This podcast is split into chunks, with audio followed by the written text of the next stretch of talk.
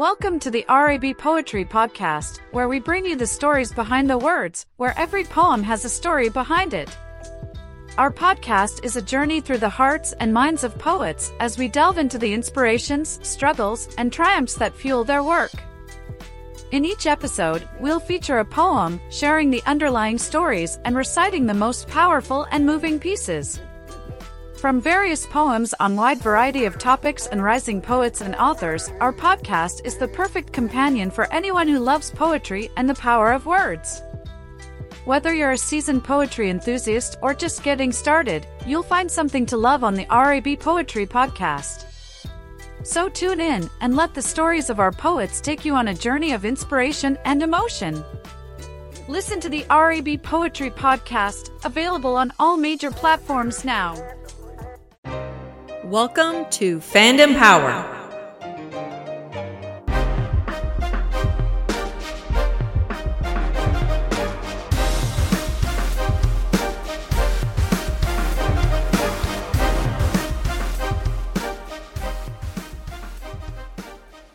Why, hello, everybody. Welcome back to the what is quickly becoming the regular The Sunday Night Live show. Sunday night live stream. It's uh these last few weeks have been less themed and more More freeform. more freeform, and that's been good. I think it's been a nice, lot of fun. refreshing uh, um, breather, as it were. And I do say, I was- returns. I do say breather because we are now on the precipice Yeah. of uh, Fandor. Yeah, Calm before the revolution. Exactly.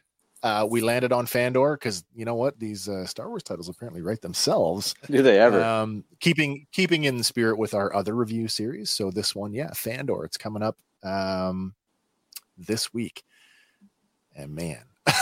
Got our first comment. First already. comment. Here comes. Uh, Glenn says 432 new Star Wars shows. Let's do it. Not enough.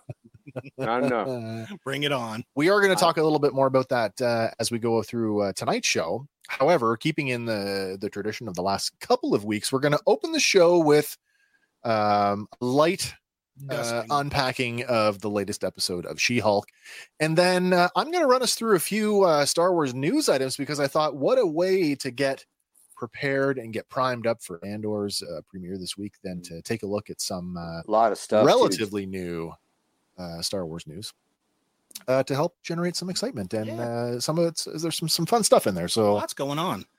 uh, without any further ado, man, unless you guys got anything else you want to throw out there, we can get right into it. No, I think we should be good. Excellent. Uh, this week's title card has changed up just a little bit. It's uh, She-Hulk by Titania. I will say that these uh, title cards they've they've been slightly different uh, a few times. A couple times when it's relevant. and to- I've enjoyed that. I, Yeah. I've enjoyed that aspect of it. So this one, yep, um, it, it was very tongue in cheek, and it made me smile. Yeah. So uh, we kick off the episode, and Jen is getting bombarded by uh, Titania's She-Hulk by Titania ad campaign. It's on billboards. It's on TV. It is everywhere she looks. Can I just throw out one thing before we uh, get too far into the plot? Yeah. How many episodes are we in right now? This is Five. five. Okay, so of the five episodes, this one more than any other feels like filler You think so? for me. it Yeah. does. yeah, yeah. Yeah. It feels this. This if I had, and I don't necessarily like using that term because I'm, you know, it all serves the story to some degree. Yeah. But if I Oh. had to put that label on one of them, it's this one. I, Hmm. yeah. I don't know. I've kind of lost the, the, the plot. if this was the first episode, I probably wouldn't watch the second one. Really? I, I, I'm just wondering. Anyways, dude, let's do it because let's do it. We don't want to talk you out of it before it's No, over. no, I don't you know, might. It's, it's still you might. delivering on the fact that they call it a lawyer show, right? You might. That's oh true, no, 100. percent. It's not. It's not. Uh, it's it a isn't courtroom anything comedy Yeah, slash it's not. action. It's totally what it's advertised to be. I, yeah, totally, 100. percent Yeah. Courtroom procedural. Yeah. Courtroom superhero. Sure, sure. yeah, literally. Yeah. Oh, to, we switch over after she's been to uh, work and seen the billboards on the highway, and Jed just- he just barges right in the door with two crates of merchandise, and he's like, "Sign these. These are going like crazy." And she's got to slow him down, like, "No, I'm not doing that. Those aren't me." And then he tends or he tries to mansplain. Well, Jen, copyright works like this. I, f- I think it's funny Mhm. that her brother is trying to talk to her, a lawyer, about Yeah, you know intellectual property law. yeah. It just comes back to Bruce saying, you know, the third genius in the family. right, right. And she's screaming into pillows and not enjoying it at all. Her position on it though is I'm not going to sign it because of It's the, not the me, legal yeah. situation. Yeah, yeah, yeah. So we catch up with Nikki and Jen, and they're going to this pop up location where Titania right. will be signing because apparently Nikki follows her on the socials. And Boo on you. Jen goes to line up. Nikki's like, no, no, we're just walking in. Pretend like you're yeah, like important." you uh, are supposed to be here Yeah. or something. Yeah. So they do. They march right in, and then Nikki starts getting free samples. And uh, she walks up to the table with Titania, and I don't think she recognized her because she's like, "Hello, little girl. You have to wait at the back of the line." There was a certain amount of um, what's the term I'm looking for? Friction or sarcasm in there that really suggested to me that oh, she knew exactly who she was talking. think to. so? I do. It was more of little a bit, yeah. yeah. I think it was a haha. I'm you know I'm suing you and there's nothing you can do about it kind of thing. Yeah. Yeah. And then from behind Jen and Nikki, uh, this fan just bursts through and says, Can you take my picture? And Nikki's like, Don't do it. And Jen's like, Oh, fine, I'll take one, but that's it. She's just a good person. I was gonna say Yeah. that really speaks to Jen's character. yeah. But at the same time, Titania, like the way she's posing is basically cutting this poor fan right out of the photo. Oh yeah, So speaks to her character as well. uh, that it does. I really like Titania in this because, like, uh, you know, it's it's not a good actress, etc. But um, the proximity to Molecule Man, like that, that, that, you know, like the as her love interest, that that tickles me because I'm like, are we gonna, you know, now that we have the character in universe, are we gonna get that? Being Uh, that one step removed, you know, you're right there. Could they? Should they? Would they? Might they? yeah, that's yeah, that's well, I mean, probably not in this vehicle, but uh, Sure. certainly in the MCU. It's just I love that periphery stuff. It gets Yeah, me yeah, closer to all that deep, the deep cuts. Yeah. Right. So we catch up later, and uh, she's back at work, and she's trying to convince herself that she's over it, but she's basically crushing her own stapler, that Her red Swingline stapler. my stapler, My stapler. or stapler. and then uh, we follow Nikki out, and she's looking, and she's like, "Why is it all so expensive?" But then uh, Pug he comes in, and he's like, "I need a favor," and she's like, "You know the price, favor plus interest." And uh, he's like, "All right, well, I need you to come stand in line with me to get the new Iron Man threes." And she's like, "Why do you need two pair?" He's like, "One to stock, one to rock." What's the what? What do they call the the shoe guys? The collect shoe collectors. I don't know. There's like a there's like a shoe collector. Oh yeah, Oh, like there's a terminology that that's used f- to define a person who collects shoes. I can't. Re- Anybody out there who knows the word for shoe collector, let us know in the comments because I I, have a- am blanking on it. I have I a joke I can't say on the air. it involves the word peditate. Uh, but we cut back to She Hulk, and she's still staring at it, still trying to convince herself that she's over it, but she's not. But we follow uh, Pug and Nikki because she calls in the favor immediately because she needs clothes for She Hulk. So they go into this weird like tea place, and there's a QR code on the wall. And this week's this week, will take you to She Hulk Volume One, Number Ten, Oh. which is a retelling of the origin of Titania. is that right? nice. Yeah. Nice, nice, nice. So good little read for people there. Good eye. And then he's like, "My boy Alonzo sent me. Not Like this is there's tea here." And he's like, not "No, no word of a lie. I hired a kid this week named Alonzo. nice." Not a word of a lie. Could you say his name without chuckling every time you It's true said story. something? to I'm just gonna call you Junior. Uh, Glenn Howie has an answer for our shoe collector. Oh well. Nice. Glenn's wife. Listen, Oh, I might I get a know. shoe thrown at me. I know that my wife is is uh, watching right now, and she's probably screaming at her phone, going, "Have you seen my husband's uh, shoes in the closet?" there may or may not be a few uh, Extra uh, pair? well, uh, that Yeah. are too big for her, and that I might not wear very often. But I digress. Yeah. But anyway, he I like back shoes. I can't help it. He's like, "My boy Alonzo sent me the drip broker," and he's like, "You know, we're here for the superhero stuff." Oh my God. Oh, okay. So So I actually like him how this played out. Yeah, he takes him back, and the little Avengers theme cues up, and he opens his cabinet, and it's all bootleg stuff. So this The is in the cartoons, yeah, where it pops up the Avengers. The Avengers. Mm-hmm. and Nick calls him on it, and she's like, "Oh, you don't like that? I got the Avengers. I just Yeah, love wicked. how and and look at it. I mean, the colors The are just off. yeah, It's so typical. I mean, i- you've, if you've ever been to a flea market anywhere at any time and you've walked past that booth that's selling the brightly colored, uh, uh we've talked about this before, Andy, the Yeah. toys that are like they're, look kind of right, Yeah. but they're on packaging that's totally wrong. Exactly. Yeah, I didn't know awesome. that Batman was an Avenger. That's right. Since when did he wear black and and green? Yeah, but Nikki, Man, she's like, Batman. We don't need this stuff. We need somebody that designs the clothes. And he's like, "Do you know where this guy is?" And Yeah. he's like, "Yeah, but you got to buy something." And she's like, "Fine, I'll buy a T-shirt." And he's like, "And a hat." And she's like, "Fine," to complete the ensemble. So they do, and they get their info, and they go to this weird place. And before they even hit the button, he's like, "No," and they're like, "But my client's an Avenger." And after some like short back and forth, he's like, "Fine, fifteen minute consultation. That's it." Listening to this scene in the hallway, and I'm listening to the voice, and I'm thinking, man, this guy sounds familiar. Hmm. Did you get a vibe off that? I didn't, but Do we? Mm. We're going to get to it. We're gonna but I get to mean, him, yes. I, I don't know this actor. but uh, they start dancing and he comes over the mic again. He's like, I can still see you. And they're still happy. So they still dance off. Then we go back to uh, the law office again. And uh, Holloway, he's like eating, I don't know, some sort of nut where he's dropping the shell. And it's the sound effect here is kind of uh, off putting, if you will. yeah, yeah, yeah. But uh, he's like, why did I see a billboard advertising She Hulk Booty Boost smoothies on the way to work today?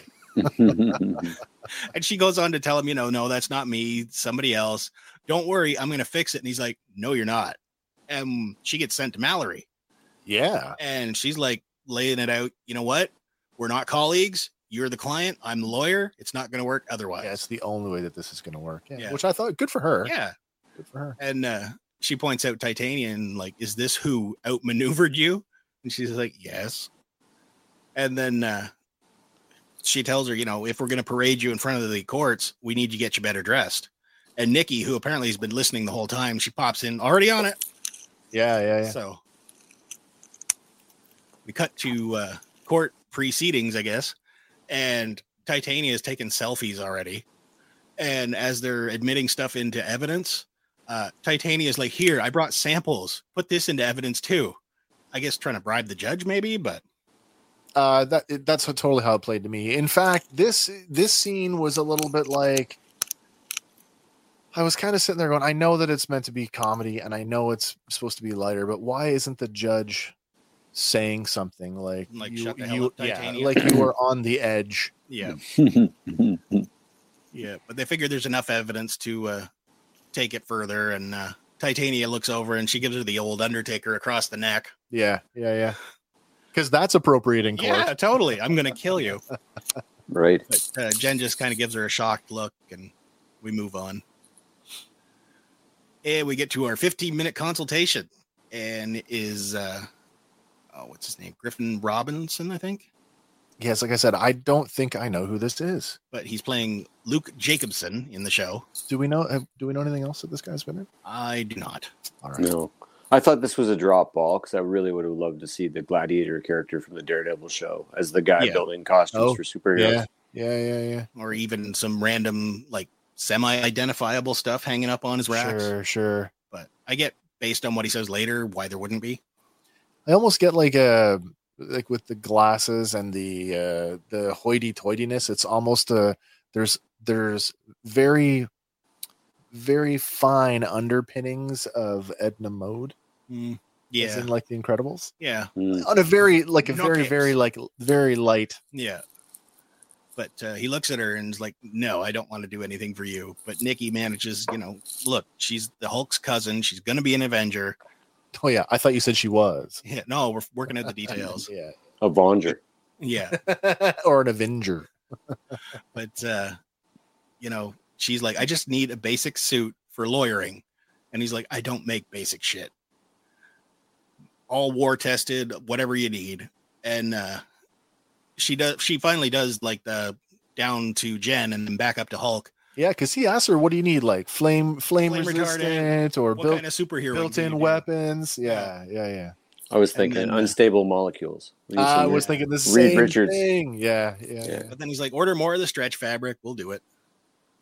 So that we know that her uh her purple suit is Yeah. coming.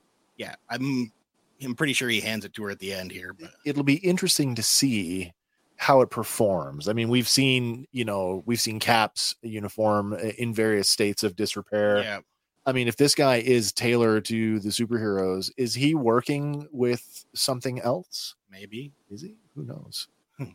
Glenn says, uh, "Do you have symbiote?" Do you have Nice. symbiote suits? Nice, well, you still nice. know there's a great question though, because Take we know pill. we know that there is a piece of the Tom Hardy Venom suit? Venom this, uh, symbiote in universe this, now. yeah, in the universe somewhere, somewhere. It'll show up at some point. Yeah, yeah, yeah.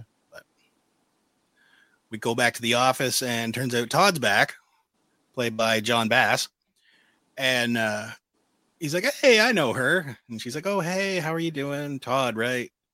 He's like, "Oh, we should go for drinks again." And she's like, "Oh, yeah, sure, sure, great." And then uh, Nikki's like, "Oh my God, you rolled over so fast."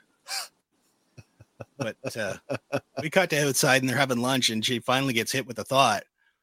Because she made the dating profile, this is how she Well, can win her I'm case. telling you, I mean, it, it- you could see it a mile away. Yeah. I'm sitting on the couch. I'm looking at my wife at, at Kim, and I'm going, her dating profile. Yep, she used it You know, it, as her whole having to prove. And the only reason I think about that stuff, it's like I think about how we use our name on the show and and the other uses of that name that are out there, and it's like, oh, ha- were we first? Which is neither here nor there, but you know, in looking up sort of intellectual property law, at least here in Canada, there is sort of this: you've got to prove that you were using it, um, not necessarily that you trademarked, but that you were using it. So Yeah. But back in court, uh, they're ready to present this evidence, and Titania, she's just rolling her eyes at the whole thing. And uh, Mallory proceeds to read the uh, dating profile, which is where we get the episode title this week. and it says mean green and straight poured into these jeans. I kind of like the uh, the emphasis that she put on that when she Yeah. was reading it. And they go on further, like, what are you seeking? And, you know, partner with a sturdy back and a reinforced bed, joking. Ha ha ha. But then uh, we cut to the backbench there. yeah, I was gonna say uh, all in four the, of the in the gallery. yeah. so they're all showing up. They proceed to take the stands, and uh, David Otunga's characters first, and then followed by I can't remember his name. right. yeah. Uh, then Todd's up there, and he's trying to convince them, oh, you know, women can open up to me. And then you know we see Jennifer just sinking into her chair, like just from the embarrassment of these people. right. Right. And then uh, apparently the cute lawyer or cute doctor, sorry, takes the stand and uh, says, you know, I we had a great connection. And then Mallory asks her, you know, if it was presented as Jennifer Walters, would you have still dated her? And he's like, no. At least And- he's honest. Yeah. But you can see the tears in her eyes. Like this is, you know, hitting- Well, that is the other thing. It's that that having that aspect of your life. I know it's a it's a essentially it's a closed courtroom. There's nobody else. I mean, there's that one lady there in the gallery that we don't recognize, but still, yeah, having your your personal life kind of put on display like that, yeah. that's got to be uncomfortable for anybody. Yeah. But the judge rules in her favor, and uh, Titania comes over and just basically tells her this isn't over. Yeah, quite handily, I might add. Yeah. And as she's making her way out, both uh, David Otunga's character and the lawyer or lawyer, doctor guy, uh, they're both like, "Oh, hey, Titania, can I take you out?" Yeah. And, what, uh, she, what did she say to him? Says, "No, but you can buy me things." Yeah, let's go. You can buy me things. Yeah. but uh, Jen gives one last glance to the doctor, and uh, he gives one glance to her, and she's like faking a smile. yeah. And uh, outside the courtroom, Mallory tells her, you know, you can do better and you deserve better. So she's like, Can I buy you a drink? Thanks for this. And off they go. And they're having a good little time until Jen blurts out, I'm so happy we're friends now. I like the pause there. The uh the are we aren't we pause. Yeah. I think it's like, yes, but no. I have to say on some level I got a there was like this is is you know the other lawyer is there like a friction, maybe, not friction. or friendly competition. well, not even that. Maybe in the sense that they might develop something romantic. maybe. I I don't know, you know, if that if that's con, uh, consistent with the character's comic uh, um, portrayal, but I almost got that like there's like a maybe friction is the right word. That whole like we work for the same firm, so you know we're we're taking the same uh, the same kind of jobs. Maybe she's a little bit apprehensive about her because, like, they picked her just because she's She-Hulk. Yeah, maybe that whole like having to to to prove yourself kind Yeah. of thing. Oh, you just walk in here and get a job. Well, I've been busting my butt yeah. for however long. But you know, they continue finishing their drinks, and then uh, Mallory's like, "I thought you were going to get new clothes," and Jen breaks forth, "Well, new clothes, yay!" So we cut back over, and uh, I'm here to pick up my suit. yeah, he hands her one, says, "Here, try this on," and then he hands her another one. I made this too, Mhm. and uh, Out of the, from no to yeah, oh here, I by the way, extra. here's an extra thing. Yeah, but then he goes across, and there's a hat box sitting there, and uh, I can't remember the name of the guy who left it out, but he's like, "Oh, no respect for." You know, Yeah, yeah, yeah. client confidentiality. And he sets down, and we get our shot, and it is the new yellow Daredevil helmet. Um, very much in line with the red one from the Netflix show. hmm Yeah, it's nice. New coloration. Yeah, it does. It looks really nice. Yeah. But then we get uh, some good uh, credit art, as it were. We find Ched hawking all that beauty stuff. Is this the episode where she says, "Oh, she's literally selling snake oil"? Yeah. yeah, Yeah, as one of them says, uh, snake venom lip plumper yeah, or something. yeah, yeah. Yeah. That's what it was. Yeah. Then we get this one. I like this one. Uh, it's got Holloway actually trying out the booty boost smoothies. You got to wonder if, like, if the uh the credit art is like off-camera stuff that I would has think happened. so because the next one I found really interesting. Uh, it's Uh, Pug showing Rock, off his Wonder shoe Stock. collection, but Hmm. that's not so much the thing as it's the shoes already in his collection, Uh, like the Deadpool shoe. like Mhm. the Doctor Strange, the Juggernaut, the Falcon, Hulk, Miss Marvel, the Thing, Oh, wow. Cable, Iron And- Man ones. Yeah. and like Deadpool, who shouldn't be there yet. Sure, Speedball. Cyclops, Wolverine, all sorts of people that shouldn't technically be there yet. Yeah, that's awesome. Yeah, yeah. Silver Surfer. But that's a good way of establishing their presence Yeah. uh, in the MCU without having Yeah. to. Oh, by the way, here they are. Yeah. Yeah. So they We- might exist there. After all that multiverse stuff, we can't really be sure, you know, a la Rick and Morty, what what universe What we're universe actually are in. we actually in? Yeah, that yeah. makes perfect Yeah. sense to me. Yeah, yeah. Well, that so you got you got more. I got a couple more about this one. While we're here, Um, though, can we just just for a second because that came up. There was a meme that got uh, pushed around uh, this week. I don't know if you saw it, and it was uh, Thor uh, from Love and Thunder talking to uh, or standing there with the Guardians of the Galaxy, and it's like the the person who's sort of watching the movie has the epiphany that if Thor and the Guardians were not on Earth Then when Strange cast his spell, did it only do they still know the identity of Peter Parker? maybe Mm. it's a good thought. That also would apply potentially to Carol Danvers And Nick Fury. and Nick depending when he Fury. Yeah, back. exactly. So that's an interesting. Uh, all that from a meme. That's pretty interesting. Yeah, it's a great thought. Yeah, yeah, yeah. But uh, here's another one to, I don't know, maybe blow your mind Okay. about the Iron Man threes. Yeah, yeah, yeah. Yeah, yeah. If you go to Sport Chek, No. apparently you can get Marvel Iron Man Harden Volume Three. Man, Volume Three. Yeah, yeah. So Iron Man threes. There so you did, go. did we see an Adidas uh, logo in the end credits? I wonder this week if they were uh, sponsoring. know the for sure. some- I bet you they are. Product placement like that. Yeah, Who knows? maybe. But yeah, that was kind of a neat thing to stumble across. Mind you, they didn't say the name of the shoe uh, manufacturer. No, it was just Iron Man threes to drop. Interesting. Yeah. Yeah. I think it's They've, uh, they're sort of supposed to be like like as if Iron Man were Michael Jordan. So Yeah, Yeah. yeah, yeah. No, I totally get that. the, yeah. the the Adidas Hardmans or Iron Mans are like triathlon shoes. Like so, they're, Oh, yeah. you know what I mean. So it's a coincidence that they're named that. Hmm. They're dope. One, uh, I one do other like thing them, to point out in the credits, uh, and I we haven't talked about it yet, but uh, Malia Arrayah Yep. is the on-set stand-in for She-Hulk. Oh, She is a uh, extreme height actress. She Oh, stands cool. in Really? at six foot five.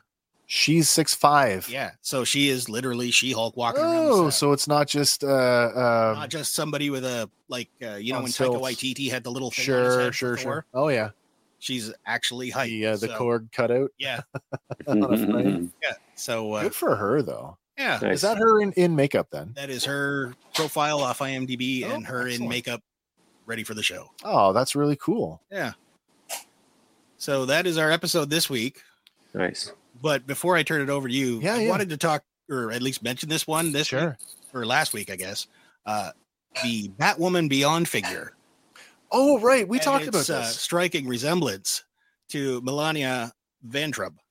that is uncanny how um the likeness there. I actually saw that figure today. nice.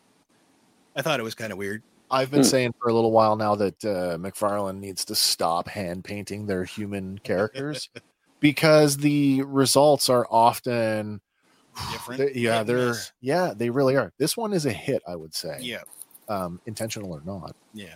You probably know her though from the uh, AT and T Lily commercials, Yeah, yeah, yeah, yeah. and she's also on This Is Us. Okay. and she also voices the unbeatable Squirrel Girl.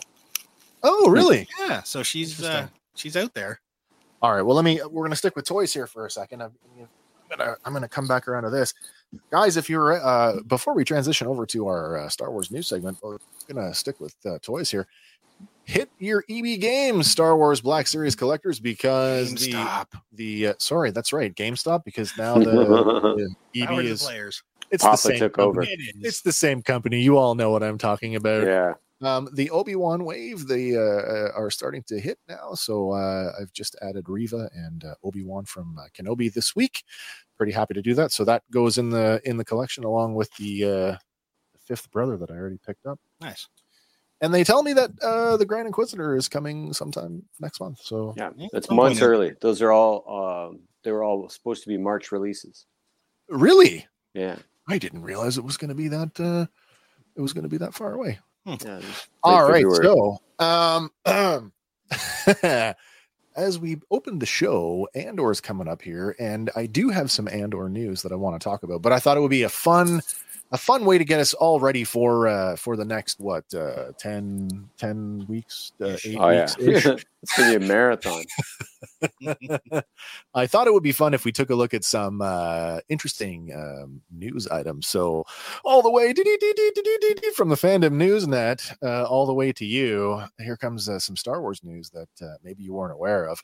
Um, guys, remember we were talking a while ago? If you go back to our first episode of uh, the Weapons of Star Wars, that was our. Um, our uh, pew pew a blaster story, which we totally misnamed. We should have uh, Yeah. after we got in with our naming convention. Well, we didn't know it was going to go as far as it did. Well, no, You may recall that we mentioned there was a resin cast uh, blaster that was one of the the DL44s that Han Solo had used. Sold back in uh, 2013. It sold for about two, uh, actually it sold for two hundred thousand dollars More than I can afford. Back in uh, 2013. Well, something special happened earlier this year. Um, whether you were aware of this or not, um, and it's got a really, really, really amazing story. However, um, one of the screen used Mauser pistols from A New Hope um, was discovered and it was rebuilt. Um, so the story basically goes like this. This Han Solo blaster just came up uh, with the Rock Island Auction Company, and it sold. Um, I guess it sold. I've got a date here somewhere. Where did I put it? Um, uh, this last surviving DL44 prop blaster from A New Hope at the Rock Island Company that they specialize in antique and collector firearms and militaria. This particular blaster was matched by serial number. Um, and as I said, as a really cool story, I've added links. You can actually go to the listing at the Rock Island Auction Company, uh, the description of that uh, in our description for tonight's live stream. You'll find a link there to the listing as well as uh, the video with the gentleman who's actually holding the pistol. Basically, this blaster was rebuilt to about uh, 80% of screen accuracy um, using actual parts from uh. Oh, geez. If you guys remember, Bapty was the the company that provided all of the prop firearms for Star Wars back in what seventy six. Yeah. The lead the lead armor on the film was a gentleman by the name of Carl Schmid, and uh, they approached Carl Schmidt when they found this uh, weapon, and they said, "Would you be interested in coming back over and rebuilding this gun back into a Han Solo blaster?" And he said, "Yeah, I'll do it, but it needs to be authentic parts." That's so yeah, so they were able to find one of the original scopes. They were able to get one of the the uh, flash suppressors off one of the German MGs, and so uh, they say that it is about eighty percent screen accurate using original parts. They could not redo the the scope mount because it had been cut off. So yeah, and I mean all the extra uh, greebling and stuff Yeah. that would have been just you know added by the art department. All that stuff is gone. However, so it was expected that this pistol was going to uh, would bring in roughly four hundred thousand dollars, and to entice uh, buyers, it also came with a handy autographed photo of uh, Han Solo himself, signed by uh, one Harry Ford. You ever you notice that? He doesn't sign Harrison. Hmm. He signs Harry. Hmm. Harry Ford. Yeah, yeah, yeah. Well, um, when it came up, uh, finally the uh, the the auction closed just on August twenty eighth. Are you ready for the winning bid, gentlemen? Sure. Two point five. One Oh. million fifty-seven thousand dollars. One million fifty-seven thousand dollars on a screen-used uh, Mauser broom handle, C96 pistol, um, restored mostly to uh, that iconic weapon from. Uh, Not from even Star for Wars. a real blaster. Well, remember, remember though, in uh, A New Hope, A New Hope used uh, blank firing weapons, so It's true. The, the likelihood is that this one was, or maybe still is, capable of firing blanks. Hmm. Um, not that I would want to, No. and there's no reason to do that anymore. To be honest, I mean, I don't want to get into the whole Alec Baldwin thing, but there really just is no reason to have to use real ammunition Yeah. or blank ammunition in movies anymore. So, especially in a movie with where guns go. pew, pew, pew, pew, Yeah. this is it. fantastical laser beams. Recoil, people. Recoil. Well, you know, you know. Mhm. All right, I want to stick with uh, sort of the thematically. I'm going to stay sort of in this space because Andy, you brought one to my attention. Uh, this one, you said you found it in previews Yeah, it's in Previews Magazine. Previews Magazine. Issue. well, I went looking because the picture you sent me was uh, very enticing. Something else came up uh, earlier this year. That was uh, a screen used uh, shooting model of uh, an X-wing fighter, believed to be the last one. Whoa. Yeah, yeah, yeah. So this one, uh, lot number 386, uh, a New Hope screen matched ILM Red Leader X Wing shooting model. This one turns out uh, it was a pyrotechnic model. So they would have built s- several hero ships, and then they would have built some like lesser definition ships that could do other things in the backgrounds, as well as ships that they would have made for pyro to Yeah. blow them blow up. So, um, yeah, this one was estimated to bring in somewhere between uh, half a million to one million dollars. And again, this one has a really awesome story. Again, I've put the the the details to the prop store of LA to the listing for this in our description, as well as the embedded video that's there. You may have actually seen this back on uh, Adam Savage's tested uh, YouTube channel. He actually did a walkthrough of this model um, back before the auction opened. That's So a good way to get basically- primed for it anyway. What's that? It's a good way to get people primed for it. Absolutely. They say this is the red leader uh, X Wing, but if you look at the markings on that, that is clearly uh, marked as red 3. Mhm. Yeah. Um, red 3, um, as we were joking today earlier in our private conversation, red 3 was the X Wing flown by uh, Biggs Darklighter. Biggs. Um, but here's the thing they actually discovered that this model, they could trace it back to historical photos. Um, all the weathering and the blaster scoring actually trace it back to the fact that it is, in fact, um, Red One or Red Leader. Um, and basically, at some point, they would have repainted it because the charge this is the one that uh, the, the basic basically blows up around his engines before he crashes into the Death Star Yeah. um, because it didn't uh, break the model. At some point, it was repainted, but they believe that it was never filmed as Red Three, but it is definitely uh, Red One or, or Red Leader's X-wing. Nice. Yeah. So um, again, um, estimated to bring in uh, between half a million to one million dollars. This one, uh, when was this? This was back on June, uh, late June. So June twenty fourth, the auction closed, and the high bid. Oh my God! Two million three hundred seventy five thousand dollars. Wow. Well, I mean, these numbers are like astronomically crazy, and it got me to thinking, what else is out there? Yeah. So unless I've missed something, now if you're if you're watching this live and you know Sorry, you we're know being that there's something, oh that's okay. Can you close Nice. that, Lauren?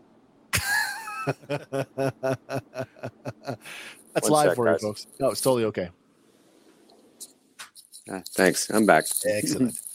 Uh, That was the me sound of an thinking- X-wing. Yeah, exactly. Just he was rolling into the trench run. Well, somebody could afford one. Um, if you guys out there are are big into the Star Wars kind of uh, the prop world and kind of like how things have migrated around the world, and you know of some expensive items, um, unless I've missed something, this X-wing uh, selling for two point three seven five million makes it the second most expensive Star Wars item in history.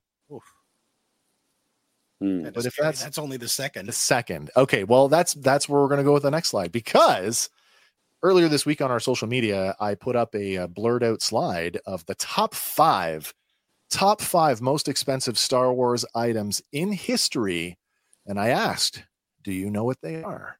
No. We did get one response. We got a response from our friend uh, Sean who said uh, the rocket firing Boba Fett has to be up there somewhere. The prototype one. Sean, not even close, my friend.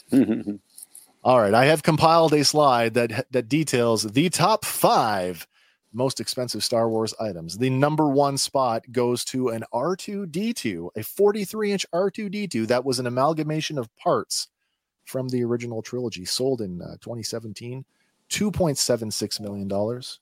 wow. It is, yeah, Expensive droid. that is the number one most expensive Star Wars item ever sold at auction. Uh, number two is our X-wing at 2.3 uh, 2.375 million sold this year. Number three, that Han Solo blaster that just sold, uh, 1.57 uh, million this year as well.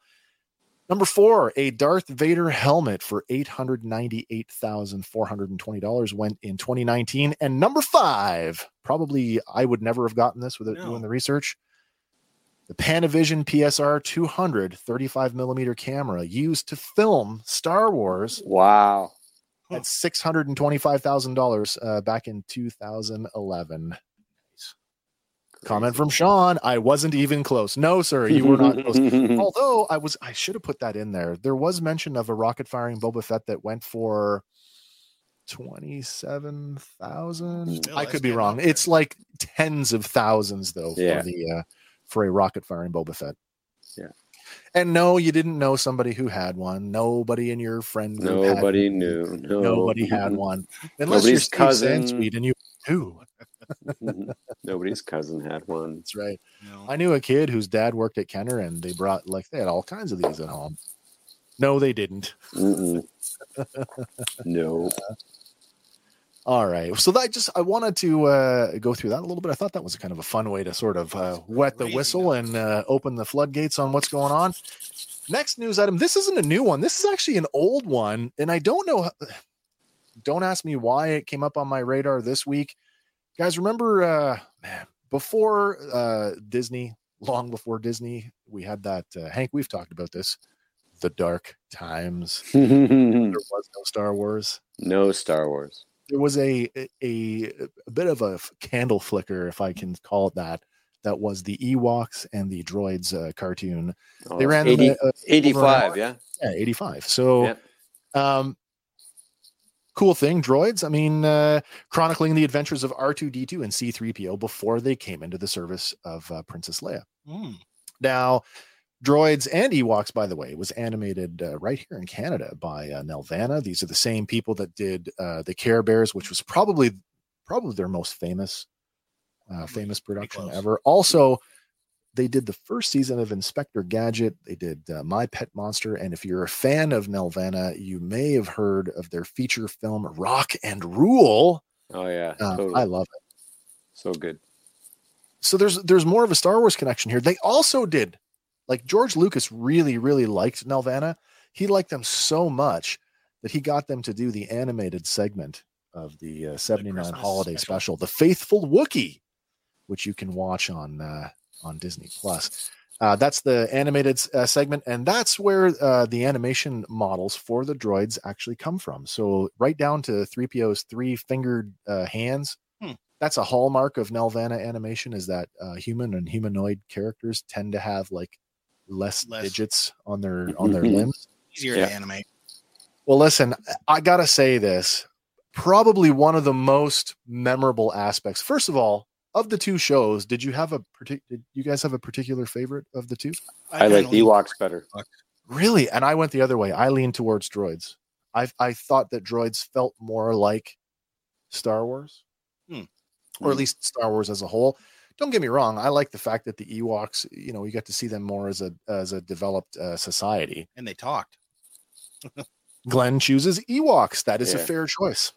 I, I don't I don't know if you guys knew Mark, but Kelly's Kel, uh, sort you you know Kelly, uh, his brother Mark anyway. Wes Sure, uh, sure, yeah. was was the background animator on on Oh, Ewoks. right, So you did. You had mentioned that Yeah. before.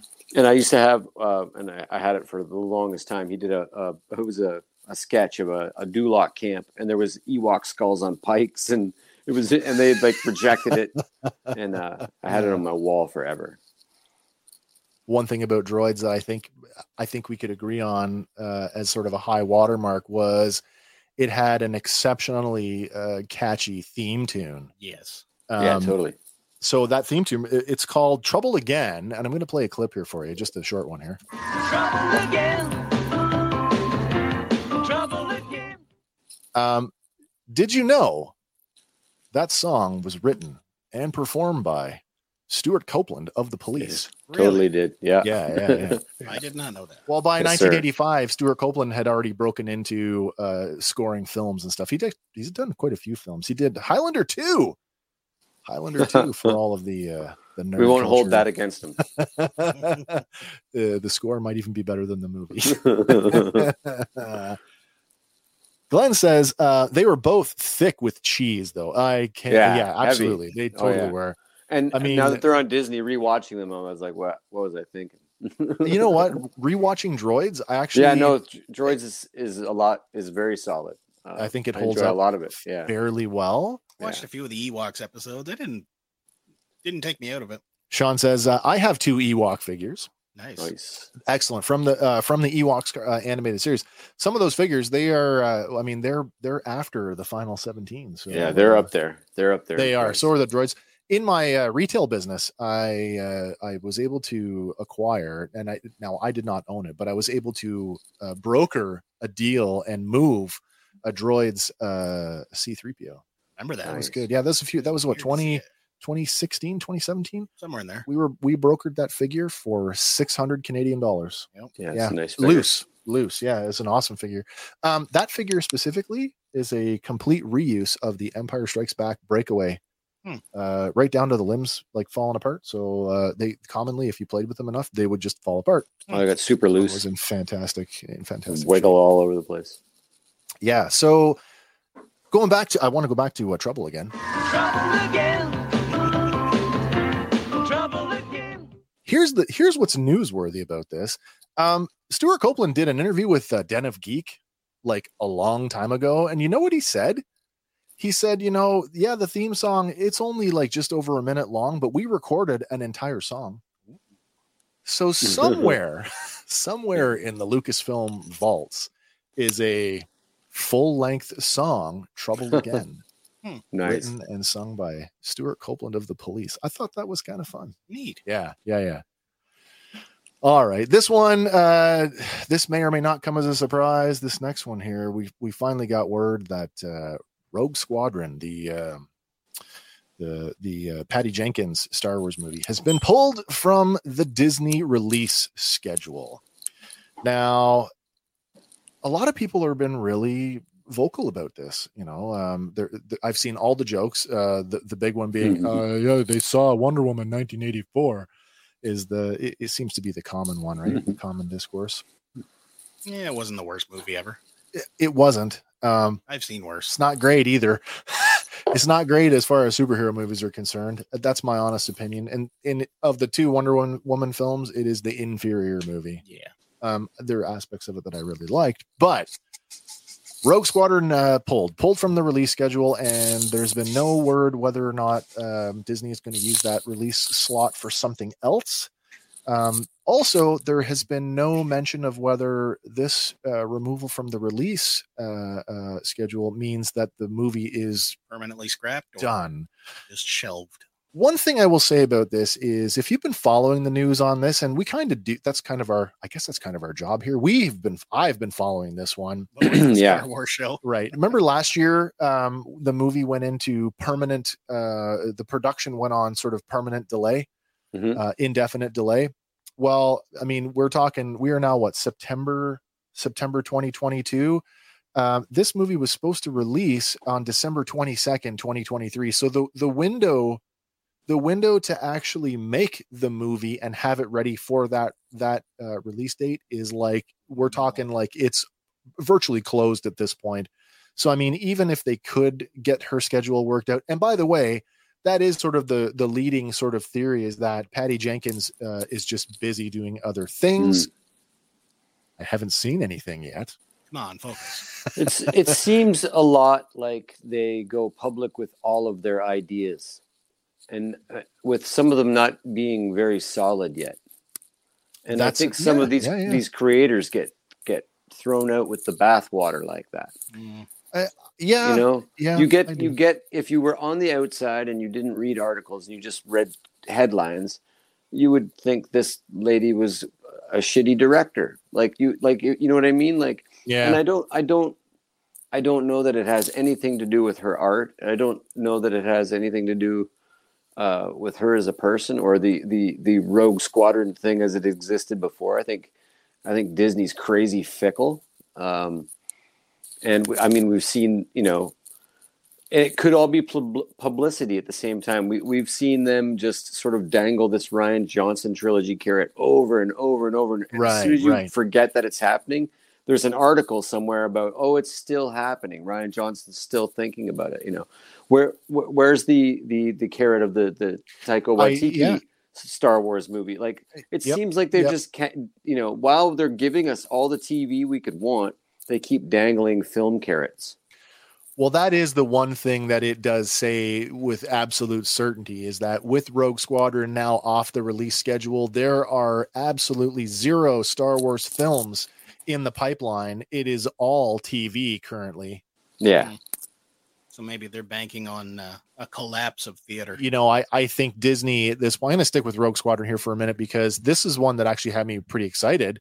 Um, that that early marketing material with Patty Jenkins strapping on her rollerblades and then skating up towards that X-wing with the flight suit kind of tied around her waist was really evocative of like, oh yeah, I need this. And then my most anticipated movie of of 2021 came out in 2022 and that was Top Gun Maverick and I am I am you know I'm a, a 10 year old kid all over again Hmm.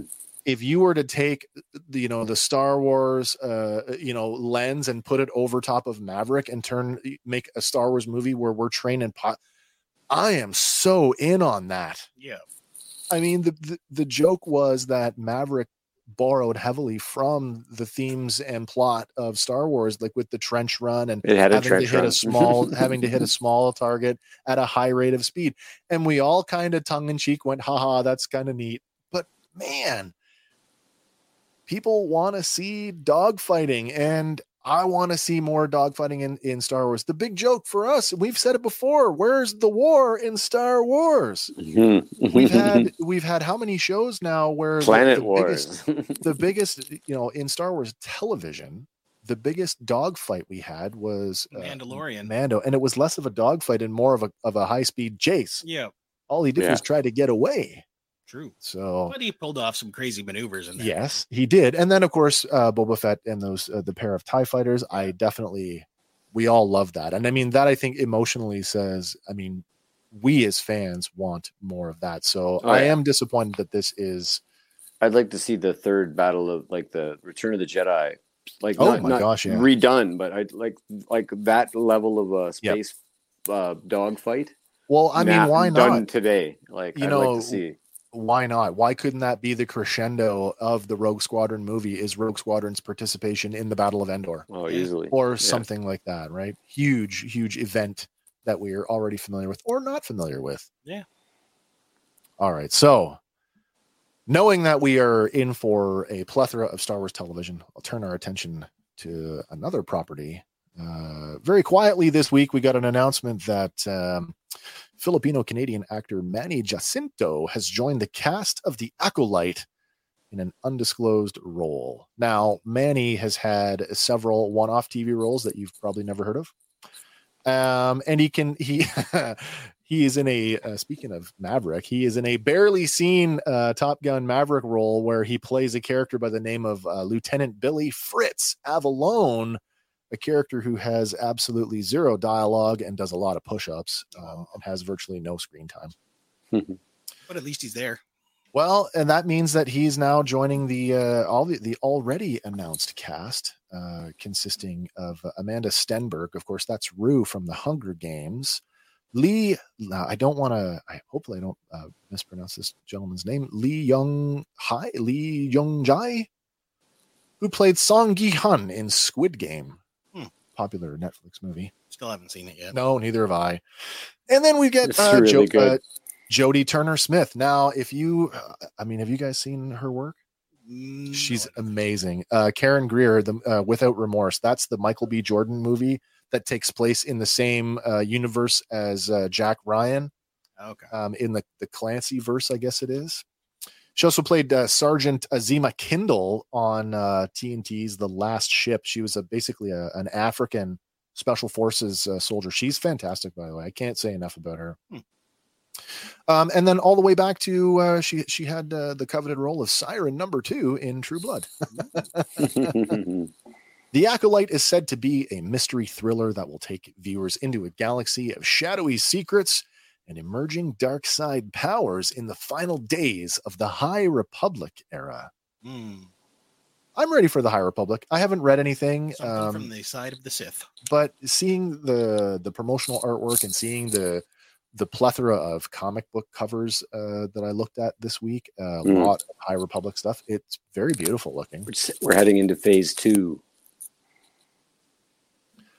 All right. So um the I should have prefaced this by saying that none of these are in any particular order. You'd think that going into Andor this week, I would have ended with Andor, but I, I didn't want to do that because I wanted to save what I think is the most exciting thing to the very end. And and believe it or not, for me, it's not Andor. and I'm really excited for this show. So um moving into Andor news this week, um the, the season premiere is this Wednesday, September 21st on Disney Plus. It is a three episode um, um, uh, debut. Uh, the media screenings have already happened. Uh, they got to see the first four episodes. I got another thing here. I'm going to pull that. Up. Yeah, they got to see four episodes. Um, in case you want to know, there's a Reddit out there that says the runtimes for the first four episodes. I'm going to read that to you now. Uh, episode runtimes come courtesy of a screenshot posted to Reddit on the Disney Plus screener platform used by critics. Um, according to the screenshot, Andor episode one runs for 39 minutes. Uh, episode two is 35 minutes. Uh, episode three is 40 minutes. And episode four, 47 minutes. So we're getting that uh, three episode premiere. We are basically getting a feature length film. Yeah. Ugh. Um, Still gonna leave you wanting more. you know how much of our uh, how much time prep time we spend on our shows and Yeah. and we know from experience that um the the credits on these shows are like six, six seven minutes of credits is not out of the question so you know though do those runtimes include the credits i mean that's part of our show we always say what is the length with, With and and without, without, yeah. you know Right. gives you a better idea i would suspect that that is just whatever it, the thumbnail says you know the 30 minute 40 Yeah. minute whatever Right, right, right. so they're probably going to be a little, a little bit thinner than that, but still, That's a lot. mm, we're getting a feature length movie, hmm and uh, I'm nervous as hell. well, if, if if if any of the rumors about the first season covering like, you know, uh, five years of Five years of his life. right, uh, then they're they're going to pack a lot of stuff into these the first Yeah. seasons. Yeah, yeah. Do we do we have the episode count? I don't know. Do we 12 know? or off- 13, is it twelve or thirteen? I thought so. I thought it was a fairly robust, Yeah, I think it's uh, robust season. And I mean, they're coming out with these. They're consistent. The episode lengths are consistent with uh, previous live action Star Wars TV. So, Yeah. um, fairly, fairly meaty for what what they've been, I suppose.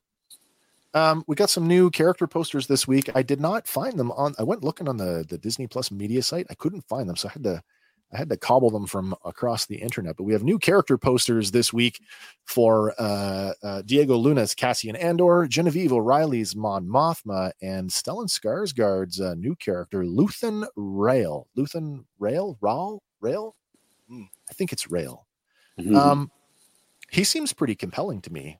Mhm. Based Uh, on that uh, short preview we got for Disney Plus Day, Well, did you see that uh, they dropped another trailer yesterday? did they? There's a shot of his ship, um, whatever it is, and it looks like he's he's barrel rolling, Hmm. and there's a beam weapon that's being projected out either side of the ship, very reminiscent of Star Trek phasers, Hmm. like a continuous beam weapon that he's corkscrewing as he's making his escape from whatever it is he's doing. Cool. Hmm. But yeah, looks really, really cool. And that brings me to the meat and potatoes of uh, what's been going on this week. Um, man, a few days ago, it seems like every media outlet was reporting um, that uh, Andor will not be uh, full of fan service. We've got we've got headline several headlines here. Uh, showrunner says the series won't include cynical Star Wars fan service. Um, will not have any fan service. Uh, there will be none. Don't expect any fan service in Andor, says the showrunner.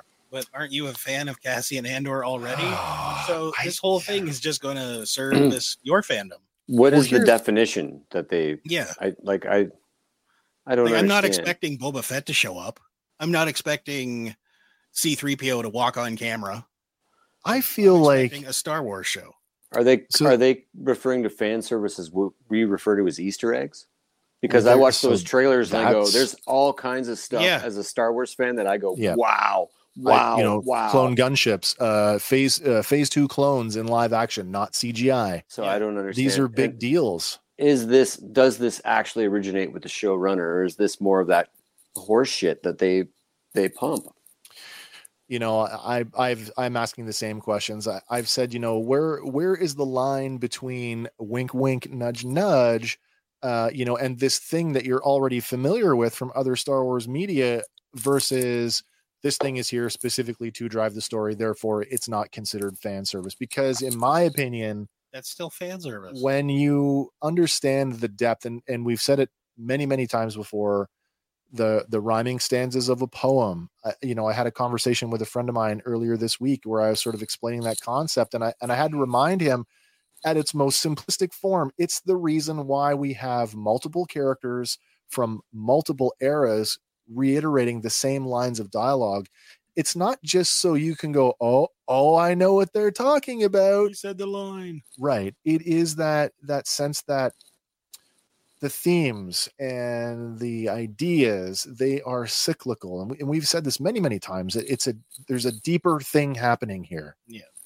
Hope resonates throughout the galaxy. well i, I put some images together does that mean that these images are these fan service i mean was leia you know tony this is tony gilroy we're talking about by the way who was uh involved was uh, part of the um, uh, rogue one uh, feature film by the way i think he wrote and uh, directed as well He, he was brought in to save it, apparently. Yeah, yeah, yeah. Yeah. I mean, we've got Leia at the end of that movie. Is that fan service? You know, what about uh, Luke Skywalker in The Mandalorian or um, you know, Max Rebo in uh in the book of Boba Fett and of course the Rancor. Are these just fan service moments?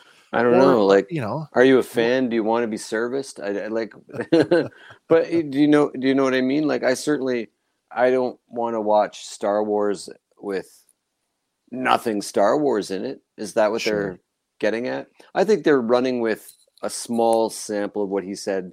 I also have seen a lot of clickbait articles this week about how he's talking about he's not a fan of Star Wars. And if you And read the working on actual wrong project. Right. But if you read the actual article that it, the interview with him, he doesn't say that per se. He No. just said, "I'm making something that for if you aren't a Star Wars fan, you can still engage with." And they're taking it, twisting it, and running with it, which is what I Isn't assume they're doing with Yeah, this. Yeah, yeah. Well, I got one more to like. I mean, if if if these things, you know, blur are, are sort of in the realm, and I would say the top two, while they they are fan service on some level because oh my god, we're excited to see them. They are hugely important to the stories that they're telling. You know, uh, Princess Leia getting the plans to the Death Star and rocketing off to find Obi Wan Kenobi. That's where A New Hope begins. That's Yeah. part of the story. It's a connecting piece. Luke Skywalker turning up because he's who else could be, you know, who else was Grogu you know, summoning? Really, Yeah. there was nobody else. I mean, sure. The other two, Max Rebo, you know, Max Rebo for the sake of just having him in the in the background. To me, sure, that's a little more fan servicey. Yeah, it just tells us he survived the barge. Sure, and to some Mhm. degree, the, the Rancor, you know, showing up and going all kaiju on uh, on Mos Espa there is a little fan servicey. Maybe, but like But we all love the the Rancor and Jedi. And after what we saw in Bad Batch, yes, it's like, okay, what can we accomplish now with the technology they have? so true, so true. Who wouldn't want to see that? It Well- feels cohesive. If I was on Tatooine and I didn't see Max Rebo playing at the most popular bar in town, it might be, I might not think about it, but it doesn't, it's not out of sorts at all. It, it's cohesive. It, We- it brings, it keeps us in the world that we we love that they've created for us. the Like, discourse would say, and this isn't a, a necessarily a, a, a line of discourse that I'm proposing, but we did talk about it. Didn't Max Rebo die on the barge? Did a bunch of people die on the barge, and then he just turns up. Okay, you know I'm Yeah. fine with it, but is that fan service? Because yeah, we just done three minutes on Max Rebo. I mean, like we're fans. This is what we want. I, I, you know, if there are no stormtroopers in Andor, I'll think it's pretty weird. okay, well, listen, if we're undecided on fan service, there's a blink and you'll miss it moment from the Andor trailer, and I'm going to bring this up for you here now. Is this fan service? Because this is not a legacy character. This is a brand new character. This is uh, Captain Carson Teva. It's our man uh, Paul Lee from Kim's Convenience, who was introduced in The Mandalorian, has a face-to-face moment with Cassian Andor, and he's an Imperial officer. Yeah. We're gonna find out his origins. Is this a fan service moment? What is this? This No, is I- I expanding mean, his story. yeah, this is a character that we really like. We we're already gravitating towards him. We we were so close to what we thought Rangers of the New Republic. I mean, we talked about that. We thought that he was could be his. it could be his show. Could be his show. I mean, and and there therefore, why bother with a, a, a Rogue Squadron movie if we're going to do a Rogue Squadron TV show? Right, uh, right. you know like I, so um that stuff is again cohesion and and of course they're they're building this new cinematic universe if you will so they absolutely want things to cross over um, I think so. And this is just proving that the articles are like just cynical themselves I this this is cynicism for the sake of yeah, right yeah, yeah. this is just let's say negative stuff so people will click on our article and just yeah Sean uh, says it's his twin sister Maxie. it's a big galaxy, man. maybe, maybe. Well, listen, I've got Tony Gilroy's quote here. I'm going to bring this up here so we can all take a look at it. He says, Okay. uh, speaking to Variety on the upcoming series, Tony Gilroy, who wrote uh, Rogue One, a Star Wars story, and created the upcoming Andor, said that rather than focus on some of the more well-known characters of the Star Wars world, they wanted Andor to focus more on the lesser known, lesser known normal people who might find themselves in that universe. Quote, I wanted to do something about real people, Gilroy said. They've made all this IP about the royal family. In essence, it's been great, but there's a billion, billion, billion other things in the galaxy. There's plumbers and cosmeticians, journalists. What are their lives like? Mhm. The revolution is affecting them just as much as anybody else. Why not use the Star Wars canon as a host organism for absolutely realistic, passionate, dramatic storytelling? When asked if any legacy characters may pop up in the series, Gilroy kept coy, but he noted that if they did, it would never be for the purpose of fan service and never to have them appear for the sake of being in the series. Quote, never fan service. It's never cynical, said Gilroy. It's always meant to be there. It's always protein. It's never icing. I think that's pretty clear if you ask me. If they show up, they're gonna show up for a reason, I feel like which is fine. reading that statement now, I mean, I kind of put them up for fun, but Hmm. looking at those images and now like reading Tony's statement and really kind of thinking about what he's saying, I think that he does have a pretty good understanding of the property. I think he understands it in the same way that we do, that it's never, we've always said that everything in Star Wars is intentional. And I think that's kind of what he's saying. Yeah, Well, absolutely. Family Guy's been joking about it for years, but like, wouldn't that be a great show to find like your plumbers and your Oh my gosh, construction yeah. guys working on the Death Star?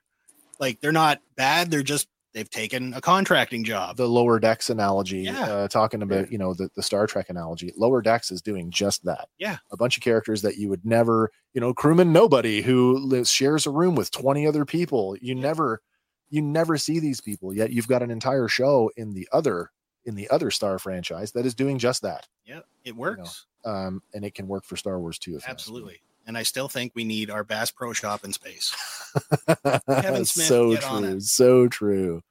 Um, where are we at here? Okay, so that's all I'm going to talk about for uh, Andor because we're just Gonna days get more of it away. next week. We are just days away. We're going to get it full force. Moving on to another one. Uh, this comes out of D23, by the way. We're going to talk about uh, Skeleton Crew for a little bit.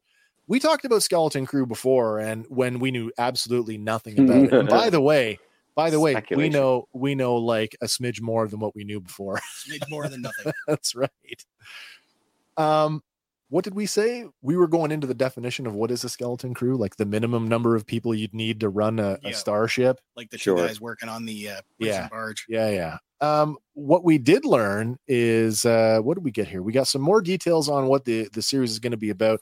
Jon Watts uh, says that uh, even though the show is for kids, um, it's not actually going to be a kids show. And uh, the the big the big news from D twenty three was uh, this imagery, which uh, shows off star Jude Law in uh, what he's going to look like going into the series. Hmm. Also, we get some concept art uh, of the ship that apparently is going to be sort of the the focus of the series. Um, what do we get here? We got a we got a statement from uh, both um, Jon Watts and Kathleen Kennedy, which I think is really cool. By the way, uh, Jude Law standing there. Looks like three of those, uh, you know, the the ball droids, the From the, the, the door door knocker. the guys. doorbell droid. What you would Yeah. think? You- Yeah, yeah, that guy. There's like three of them, so uh, something's going on there. Somebody upgraded security. Um, and then we've got we've got sort of the silhouette of some uh, younger people in the background. So Jon Watts, uh, who's uh, the showrunner, says uh, it's a story about a group of kids, uh, ten, about ten years old, from a tiny little planet who accidentally get lost in the Star Wars galaxy, and it's the story of their journey trying to find their way home. We like the idea of using kids to give you a different perspective and see the galaxy through uh, a different pair of eyes. And I just I bring this up full screen so I can actually read it. Um, Kathleen says Jon Watts came to me very much wanting to do a sort of Goonies in Star Wars. Needless to say, I'm going to say yes, and so it's just evolved out of that kind of enthusiasm in wanting to tell uh, stories in this space. Mhm. Goonies in space. Oh, Um, man. Why not? Yep. If you can do it, Yep. I, if you could pull that off, I'd be super happy. Uh, I love Goonies. as soon as I saw uh, kids lost in space, so immediately I, I'm already thinking lost in space for one. Um, but it also made me think, and she says Goonies, so it makes me think of some other sort of other kid centric adventure films of the day that really, um, I can't not make an analogy with the two Ewok Yeah. uh, made for TV films. Sure. Goonies is about uh, kids Well- hunting pirate treasure, and, and that puts me so close to Hondo Ohnaka. Uh, I, I will draw analogies all day long, trying to find Hondo Ohnaka in live action. when I saw lo- kids lost in space and Jude Law being the adult, I immediately went to Adventures in Babysitting, and uh, he's the he's the babysitter, whether he wants to be or not, right? I mean, Stranger Stranger Things was so good at capturing that that energy from all those movies, like everything you see on the screen Yeah, there. yeah, yeah. That I mean, it's it's natural. There's a there's a, you know, we we all loved those movies and and uh, that energy. So if they can pull it off again, yeah, I'm Yeah, I'm yeah, all in. All right, and then of course ET as well. I mean, because you know, Gotta kids, aliens kids and aliens, Wars. kids and aliens. That just Mhm. seems to me that they're. You know, I'm not saying that this is sort of the the influences for this uh this upcoming series, but I won't be surprised if- if we see trappings of them uh in it. Maybe they'll pick up uh, the equivalent to a sloth along the way, Yeah, yeah, yeah, yeah. Mhm. be it a baby rancor or whatever. All right, I'm going to turn our turn our attention back to uh, Star Wars animation. I know uh, I've been really hotly anticipating what this was going to look like. Um, at D23, they got a really good look at it, and so did we. Oh It's uh, yeah, Tales of the Jedi. Now, uh, it's going to be an anthology uh, series consisting of six shorts. Now, they relatively soon, is it not? uh, October 26th. Yeah, not too long. So there, It's gentlemen, going to may- overlap. There may be some overlap. There's going to be some overlap. Yeah. We may have to do the casual Sunday nights uh, talking about tales and and leave the the other stuff for the crunch. The deep dive. Um, yeah, um, six shorts, roughly 15 minutes apiece. Now, the first episode was screened at D23 last weekend, and they revealed the title. It is called Life and Death. Hmm. Now, what we've seen in the trailer is an animation style that is very much uh, in line with the previous Star Wars animation that we've seen uh, in the CGI shows, particularly the Clone Wars season seven. It- it's that more refined, more smooth look. Um, and the trailer uh, tells us on the nose, no uncertain terms, that these six shorts are broken down into basically two overarching stories. Hmm. The first one, I'm calling it the first one. It may not be the first one, but one of those is uh, surrounding Ahsoka Tano, um, whom we are going to visit at different points in her life. In fact, according to uh, IGN, they say that uh, uh, Life and Death, the opening scene, uh, the opening scene in Life and Death, is the birth of Ahsoka Tano. So that's kind Hmm. of cool. We got a uh, comment here. Uh, um, anonymous Facebook user, woot woot. Uh, I am with you. I Oh, am yeah. so with you. I really hope it's Ashley Eckstein doing the voice of Ahsoka to, again too. I don't see why it wouldn't. I mean, no, it should be uh, listening- empirical. listening to the uh, uh to the, the it's Matt Lanter back as uh, Right. Anakin Skywalker. Right. Um, I can't think of the gentleman's name who voices Mace in this, but it's it's Mace again. Um, Uh, it should be Sam Jackson because um, the season I just- seven bit. I just read an art. Yeah, exactly. And I read Sure. an article uh, basically saying uh, Sam Sam Jackson is returning to Star Wars, but it's not how you think. Yeah, it's not. Uh, It's it is the Mace Windu character. The trailer, it's on the nose. We, he gets dialogue in the trailer. It is the uh, the animation actor whose name Oh, it- escapes is me. it? Yeah, it definitely is. Um, so then the second uh, the second uh, tale that we were getting in Tales of the of the Jedi focuses on what is almost certainly the fall Of Duke, of Count Dooku. So there we are. Rise of Darth Tyrannus. Darth, yeah, Darth, the rise of Mm. Darth Tyrannus. Um, this is the one. I mean, I love Ahsoka as much as anybody else, but this is the story that has me more, more like, oh, I want to know what's going on here. Particularly the fact that we get a young Qui Gon Jinn, we Mm. get a, a Padawan learner Qui Gon Jinn. Yeah, that's interesting. Yaddle. Well, that's the other thing. Uh, there's a. s- Uh, I said to you earlier in the week, Hank. I'm like, uh, Dooku and Yaddle are going to throw down, Oh yeah. um, as it appears to in the uh, in the trailer. Mhm. couple things in the trailer though i mean i highly encourage you guys if you have not seen this trailer yet do go over to youtube um, if you're not watching on youtube already go after not right now when our show is over go over to youtube and you can check out the uh, tales of the uh, tales of the jedi trailer and you can see exactly what we're talking about two stories ahsoka tano and uh, count dooku aka darth tyrannus a couple things though that i'm going to pull out of this these I- i'm not going to break down the whole thing because we just don't have the time for that but I do want to talk about a couple things in particular. One, who do we think's in this coffin? There's a- There's a funeral There's here, options. and there's like it is heavily. I mean, I don't see any non-Jedi in attendance there. Yeah. Um, And it's definitely it sets it in a definite time period because Dooku's right there in his prime. yeah, he's definitely still a member of the Order. Master uh, Tera Sinube is still alive. Um, we got uh, Iktotchi Jedi Master. Oh my God, Saesee Tiin standing there, and a few other faces in the background um, that you may or may not recognize. Given the subject matter, the fall of Count Dooku, the rise of Darth Tyrannus, that is absolutely a, a, a pivotal question. And in fact, is the answer Sifo Dyas? Maybe.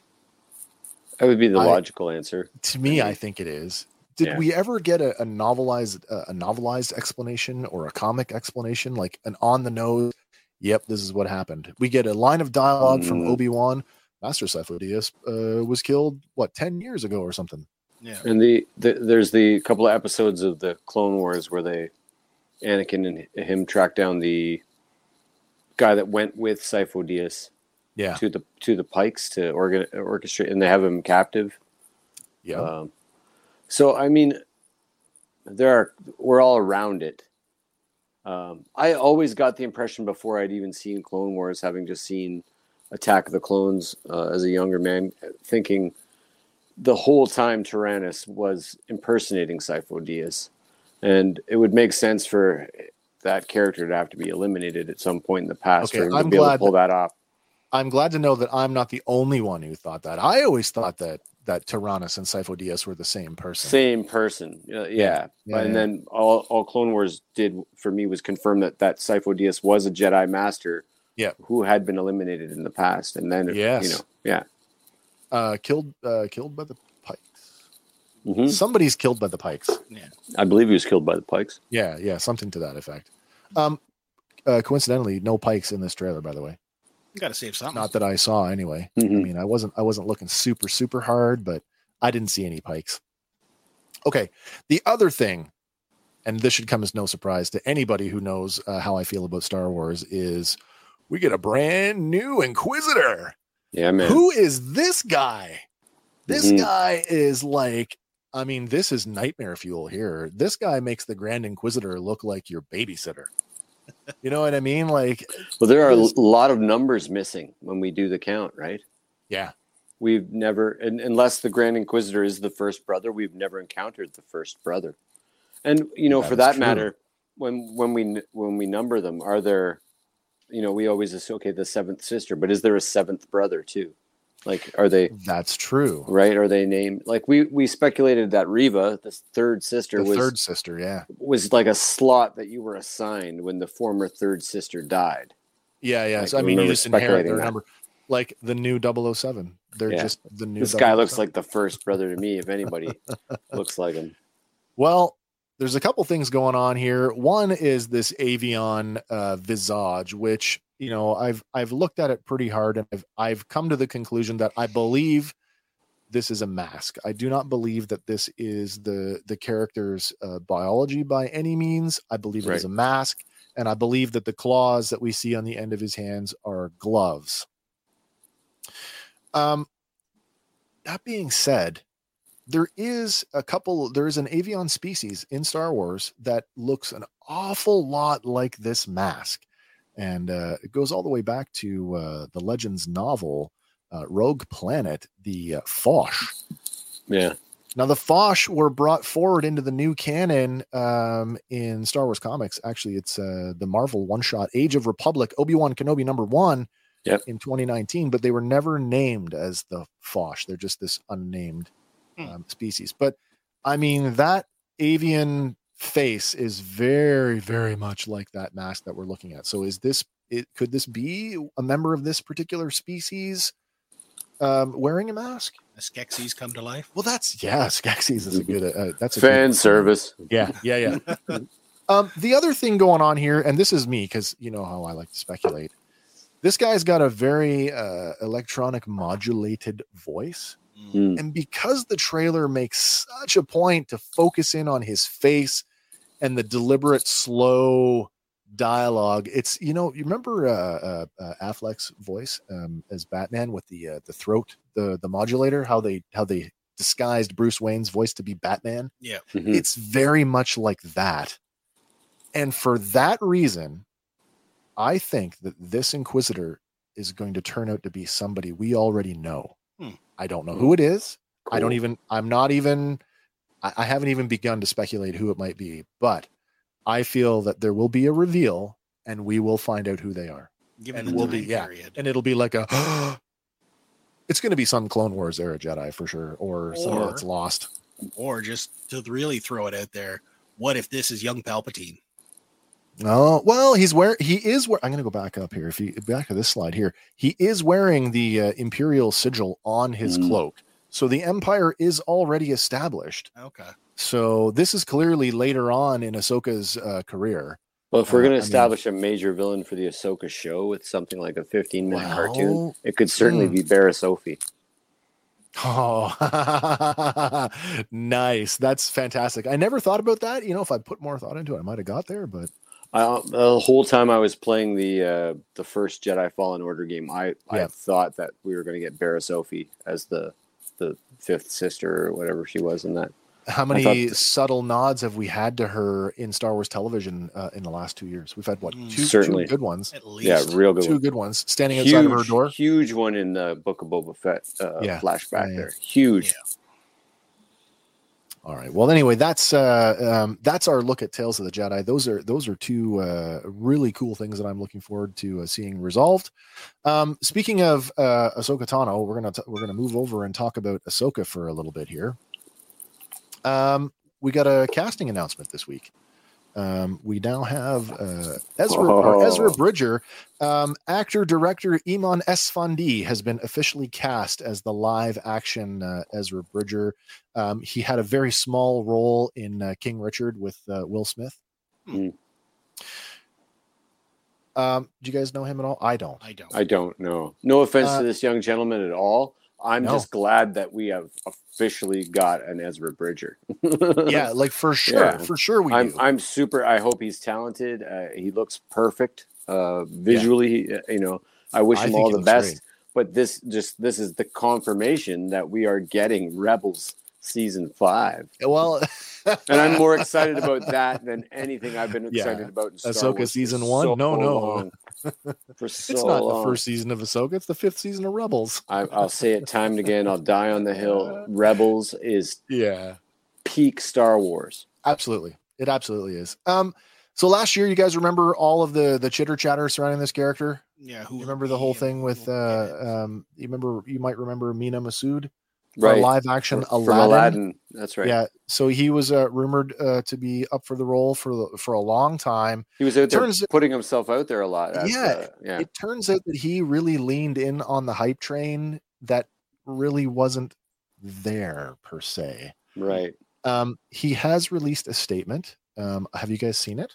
No. I think I have. Seen No. Okay. Well, here, um, Mina, Mas- Mena Massoud uh, tweeted, "Glad the rumors will stop now. Never really had a fair shot at it, unfortunately.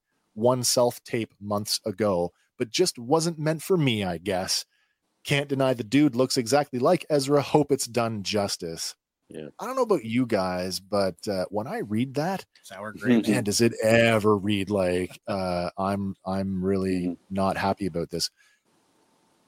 You know, there there are different uh, media outlets that are sort of reporting on this, and the the hubbub is that well, you weren't necessarily up for it, and just because you No. made an, an unsolicited audition tape and sent it forward, He's sort of literally Yeah. trying the Ro- Ro- Rosario Dawson method. Like the fans cast her first, she made a Right. big deal about it, and Yep, then yep. They, they actually looked at her. I think he was trying that method. Uh, you know, But he- you, you remember that Wizard magazine where in the '80s Yeah. where they cast uh, Patrick Stewart as as, As- Charles yeah, Xavier, as, as Xavier. and everybody went, "Of course, there's nobody Yeah, else in the world that could do that." I feel like you know we talk about this kind of thing, casting announcements, especially for a show like Ahsoka, where we only really have we we know for a fact that Rosario Dawson is Ahsoka Tano. That's uh, that's irrefutable. How many times do movies get uh, uh, where the the casting choice is really it's it's formulaic? It's just a formality. The role was written for So in- Yeah. insert name here, and their audition is literally just a formality. No, This- it's this too bad for you. because because like you do realize like uh, as you get older, you know the mystique is gone. They they orchestrate these things like they if they they need Tom Hanks and Meg Ryan to be in a in a, in a love movie, so they make Yeah, one, yeah, yeah. right? You know, and they, often they're, they're not concerned with chemistry, which is why often you get trash fires. stuff that doesn't You work. just watch that doesn't work at all. Yeah, Um, yeah, yeah. Whereas, you know, like if it wasn't for the audition process, we would have had a very different Star Wars with with Jodie Foster and Christopher Walken, and uh, Yeah. you know, yeah, yeah, yeah. uh, Then you get the other ones like uh, the guy from Underworld, where he wrote it specifically for Kate Oh yeah, Beckinsale yeah, yeah, and ended up marrying her with it. Good for him. Yeah. Didn't Well- uh, Spielberg marry Kate Capshaw Uh, he absolutely did. after the second Indy movie? Yeah, Yes, he did. Well, listen, the whole Mena Massoud thing, it's unfortunate. I feel like it reads like he's a little upset about that. And I Yeah, a don't know bit. if it's if it's if it's justified or not. I mean, I guess that's sort of where he's the- probably got a bright know- career ahead of him, man. Well, I was re- so in my research reading some articles. Um, now his IMDb has a couple more credits since then, but back in 2019 after Aladdin opened up, um, he was quite open about I have not auditioned for anything since that he had a bit of a dry spell there. Hmm. So uh, you know you got to think that that a shot at a Star Wars project was a real hail mary, but at the same time could have been something important for him. You know, in terms of a, a- a bigger career. Mhm. Sure. Well, They that don't very often let their characters cross over from movies, right? Like no, that's true. very That's true. rarely will you find somebody from the Marvel universe over in the regular Disney universe. Yeah, yeah, yeah, yeah. Well, the addition of uh, Eman Esfandi brings our uh, cast of of uh, rebels, uh, confirmed cast of rebels, up to three. As I'd said Mhm. earlier, the Also, aforementioned uh, Rosario Dawson, uh, Mary absolutely Elizabeth cast. uh, Winstead Yeah, yeah. Cast. well, I can so only these are assume she's going to be Hera. These are our named these are our known named people we've got rosario dawson uh, playing ahsoka tano uh, previously as we said before Eman Esfandi is our ezra bridger and uh, Natasha Liu Bordizzo as our live action sabine wren as you said hank we do have uh, Mary Elizabeth Winstead, who is currently in an unnamed role, wink, wink, nudge, nudge, could very well be Mhm. Hera. I think Um, so. We also have Hayden Christensen coming back as Anakin Skywalker. Mhm. Flashbacks. Uh, Ray Stevenson will be playing an unnamed admiral, but not Thrawn. Wink, wink, nudge, nudge. Right, right. Take that for whatever you for Right. however you want to take it. I like Ray Stevenson, by the way. I think he's great. Um, I've enjoyed his work uh, going back to uh, Rome, the Rome miniseries, where he played uh, Mm. Titus Titus Pullo. Excellent. Um, yeah, and he's he's been pretty good in some other stuff. Mhm. Well, really, guys, that kind of closes out sort of where I wanted to end on on the news. I wanted to sort of end on sort of the live action stuff for Ahsoka, but uh, do you want one more? Sure. I Let's got do one it. more. I got one more little tidbit for you, guys. Remember back uh, now, if if we're gonna go with it is season five of Rebels, we can't not talk about the Rebels connection here.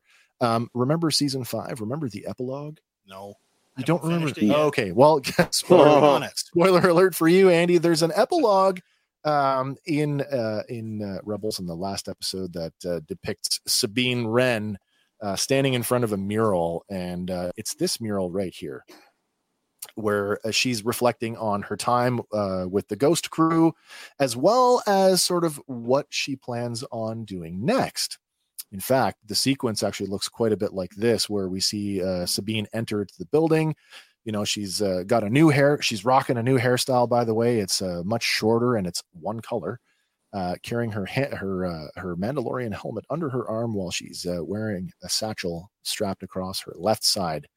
She walks up to the mural. She kind of reaches out and kind of touches the Ezra's face as she's narrating sort of what's going on with the rebels crew we we get the introduction of uh, of Jacen Jacen Syndulla who's uh, you know went on to be well we all know who his father was.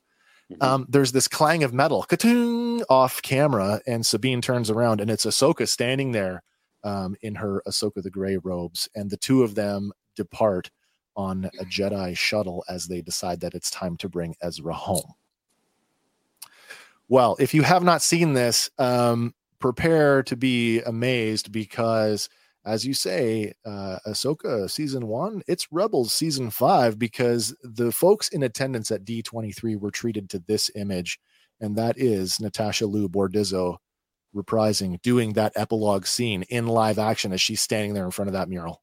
Hmm. Oh, I Yeah. am so so excited. I oh, I'm actually getting flush. I can feel my Oh. face getting flush Oh, as I'm looking at this. Yeah. Uh, I saw that image, and I mean that's that's like a, a, a camera image from with that is not a, a high res image by any means. That's somebody inside the theater took that Sneaking shot and snuck it out. Um, oh my god, there it's literal. I don't know if this is going to be the beginning of the series or where this fits in, but this is. I mean, how can you can't tell me that that is not the No, epilogue? That's Yeah. hundred percent what that is. I mean, that's yeah. I mean, even if it isn't the exact epilogue, clearly that's a piece of her art. She's put it somewhere Absolutely. that, and she's about to, you know, depart. The the, the other thing is, she said that she spent the, uh, um, uh, the whole time uh, on Lothal. Uh, yeah, during that whole the the you know the rest of them like they Hera, Hera Rex, Um, they all went off and did they, stuff. and they fought at the Battle of Endor for for frig's sakes. Like she stayed on Lothal because that's you know she didn't go to. I mean, we don't know, but assumedly, Mandalore was already not a thing for her. uh, You know, like there's so many unanswered questions with every single character there.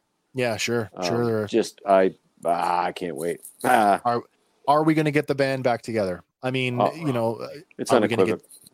are we going to get Zeb back? Maybe. That's an expensive character to uh to do live action. Oh yeah, but Just I mean, shoot him from the waist up. yeah, all the time. I mean, it could definitely if he was in a suit, let, Yeah. as Yeah, good as the Wookiee suits. Uh, I would Absolutely. I'd totally be down. Chopper, live action Chopper. Uh, uh, uh, let's just do a half hour of me gushing. it's easy enough to do. Yep. Well, listen, that is my last slide. And I Mm. thought, you know what? Um, I know we're going into Andor and we're like super excited for that, but I know how much of a Rebels fan that you are, Hank, and Oh. I am as well. I Mm. thought that would be the the, the appropriate uh, slide to well done, on. sir. Yeah. Uh, anonymous Facebook user says, but he would be worth it. Yes, Zeb Orrelios coming back in Oh. live action would totally I, be worth it. yeah. Do, it, do it right. Uh, you everybody- know I me. mean, I want everybody, and I want who's, an who's, who are they going to cast as live action Kallus? Like maybe we should, you know, Mm, talk fantasy about cast. fantasy we should cast fantasy the cast rest that of one. the, yeah, yeah, that could be that fun. cast. Yeah. That could be totally fun. hmm All right, let me get rid of this here so we can go back to uh, Denis Leary. There we go. um, I wouldn't be upset with that. No, I, I just yeah, that'd be wicked. Like you know, Denis Leary from the you know Uh, late you, Denis yeah, Leary. yeah. yeah. Uh, I'm just going to go back to our chat from the other night here because this has got sort of the uh, the the way forward, and I, I just want to end on sort of uh, the decision that we made. So, um, if you're catching this live, um, there's a good chance, folks, next Sunday night there will be no live stream, um, and that is because we will be busy putting the finishing touches on the first three episodes of our next review series. That's Fandor. Um, so again, Andor uh, premieres on Wednesday. So that means Wednesday o- of our own volition, we will, up, we will watch all three episodes, and then we are heads down and we are writing and prepping the episodes, which we are going to do as a pre-recorded show. So we're going to pre-record the first three episodes over the next uh, next weekend, so that all three episodes, that's Fandor one, two, and three, will all drop at the same time throughout the day uh, on Monday. So that's next Monday. I don't even know what the date is next Monday. An Yes, hour an hour and a half of Andor will translate into six Yeah, hours of yeah, us. Um, so we are where are we now? We are the 18th. So next Yep. next Monday will be uh the 26th. Monday the 26th. You'll be able to uh, hit up the Fandom Power Podcast YouTube channel where you will be able to find the first three uh, episode uh, reviews that we will be doing in the usual style that you all are accustomed to. Um, as I said, I, I did a guest spot on another show um, last weekend, and uh, one of the other guests was like, "So what's your show about?" I said, "Well, we're we're not really a Star Wars show, but we do a lot of Star Wars content. So when we review the shows, I said we're kind of like uh, we're kind of like the audio book." Of, Yeah. uh, of live action Star Wars. So if you All don't, the if you don't, hours. yeah, if you don't watch uh, the episode of the show, you could watch our podcast or listen to our podcast and you would be just as well informed. In fact, you might even be better informed because we hit on all the Easter eggs. we do voices. lore connections. Nobody says they're good voices, but hey, yeah. so that is it, folks. That is it for me. Um, like I said, uh, no live stream next Sunday. I apologize. I mean, if we're really, really ambitious, who knows? Maybe even if it's just to go, we finished all our work. um, so yeah, uh, do keep watching She-Hulk. Do keep in touch with us uh, through all of our social media. Also, you can check out our uh, our Patreon. It's uh, Fandom Power Podcast uh, at Patreon.com. If you want to be a member of the production crew, and you can uh, help us out. If you don't want to be a patron, that's fine. It costs you nothing to subscribe to our YouTube channel, and It please do. Yeah, it totally helps out. Um, it helps us out. If you like this video, even if you just stick a little emoji in the comments, just all you need is a little smiley. And if you don't like this, if you don't like the show, put Leave an the ang- put an angry face, a poop thing, whatever. Mhm. Just Throw watch something it, down in the comments uh, that just tells uh, YouTube that uh, to boost the algorithm because we'd Mhm. love to. We'd love to uh, break out of the uh, what the five people that are watching right now. Yeah. Stop watching ourselves over and over. That's right. you can only do narcissism so much. Can you though? With it, we just lost a viewer. Aw. no. No, seriously, that's it for me, guys. Uh, I hope you had a good time on this one, uh, talking about the news and, of course, unpacking uh, the latest episode of She Hulk, which we will be watching. Uh, we just won't be talking about it as much. Um, maybe we'll get a few social media posts out uh, Hmm. on those Especially for as Easter time rolls on.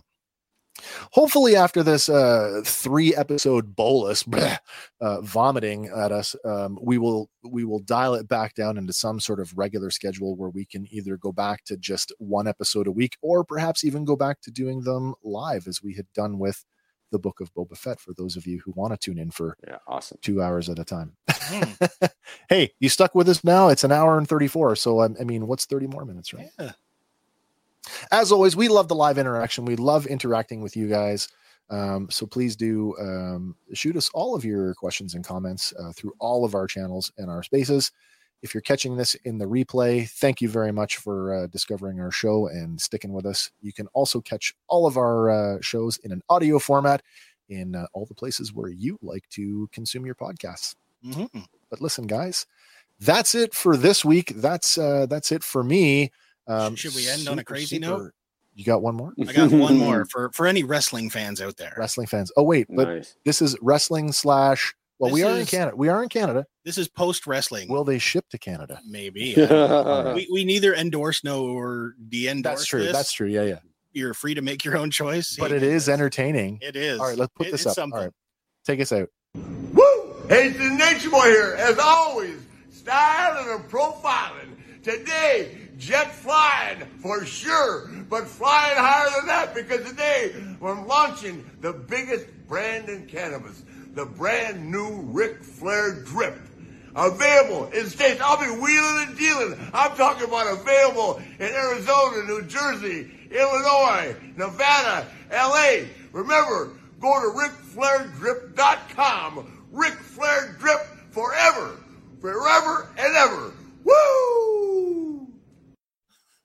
Woo! Um, Uh, when Ric I got- Flair says he's got the drip, I think he needs a doctor. Oh yeah. It's medicinal now.